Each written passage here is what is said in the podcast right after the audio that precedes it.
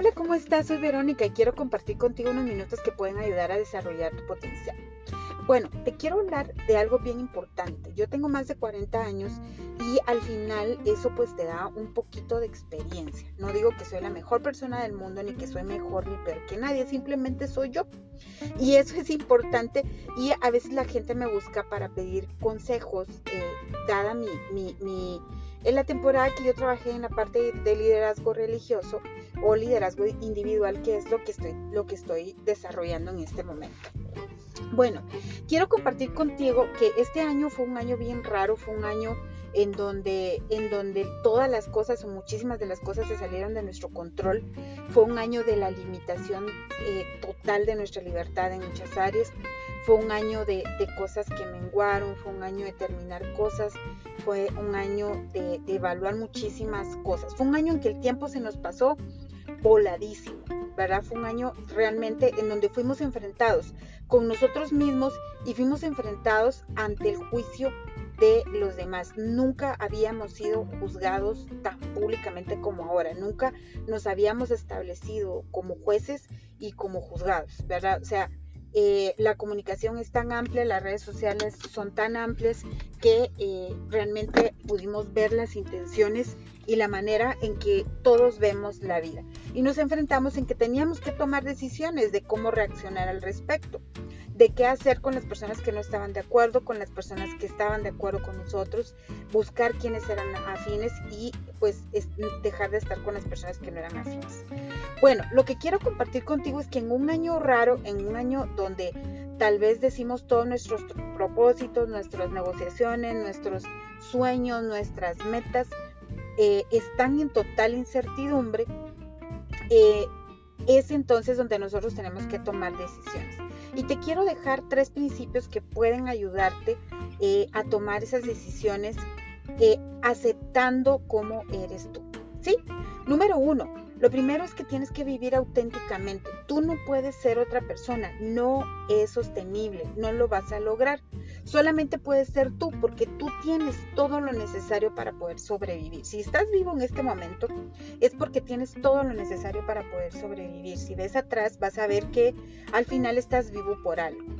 Entonces es muy importante que tú aceptes quién eres, aceptes lo que eres y aceptes cómo eres. El día de ayer desayuné con dos amigas y pensábamos en eso, en que mucha gente no comprendía cómo nosotros éramos con nuestros trastornos, con nuestras debilidades, con nuestras fortalezas, pero de repente no encajábamos, siempre estábamos como fuera de lugar, porque destacábamos, porque hacíamos las cosas posibles, porque no nos dejábamos eh, y porque también aceptábamos nuestras debilidades sin ningún problema eh, eh, delante de los demás. es bien importante porque cuando tú aceptas cómo eres, eres poderoso. Cuando aceptas tus debilidades, cuando aceptas tus fortalezas, cuando aceptas que al final hay cosas que puedes y no puedes hacer, entonces tienes poder sobre ti mismo y dejas de estar bajo el juicio de los demás que es muy importante. Empiezas a vivir de manera auténtica y empiezas a agregarte valor y a, que todo aquello que buscas en lo demás lo empiezas a encontrar en ti y poco a poco puedes encontrarte a ti en los demás, que es el objetivo, y entonces puedes comprender que al final solamente somos humanos. Número dos, tienes que tener un propósito. A veces vamos por la vida y vamos buscando un motivo, un porqué, un proyecto, una idea, a una persona, una relación, eh, eh, qué sé yo, pero tienes que tener un propósito, porque aquel que va a cualquier lugar, cualquier cosa, persona o situación lo va a llevar. Pero cuando tú tienes un propósito, entonces empiezas a trabajar y tener un enfoque en lo que tú quieres. ¿Quieres viajar? Bueno, empieza a enfocarte en cómo vas a lograr viajar a qué lugares vas a viajar, cómo lo vas a hacer, cómo te vas a organizar. ¿Quieres comprar una casa? Pues entonces te vas a organizar y vas a, a hacer todo lo posible por comprar una casa. ¿Quieres terminar tu carrera universitaria? Bueno, entonces te vas a enfocar y piensa en cuáles son los propósitos que vas a lograr. Yo creo que debes tener un propósito general y tener dos propósitos secundarios para que juntes tres, porque el tres es un número que nos habla nuestro cerebro y es un número mágico. ¿verdad? Si tú quieres tener relaciones eh, eh, eh, estables, quieres casarte, quieres hacer todo esto, debes primero trabajar en tu propósito y en ser la persona que tú quisieras que la otra persona sea. Cuando tú tengas claro esto, entonces puedes seguir adelante. Número tres, y con eso termino, claridad. Tienes que tener claridad.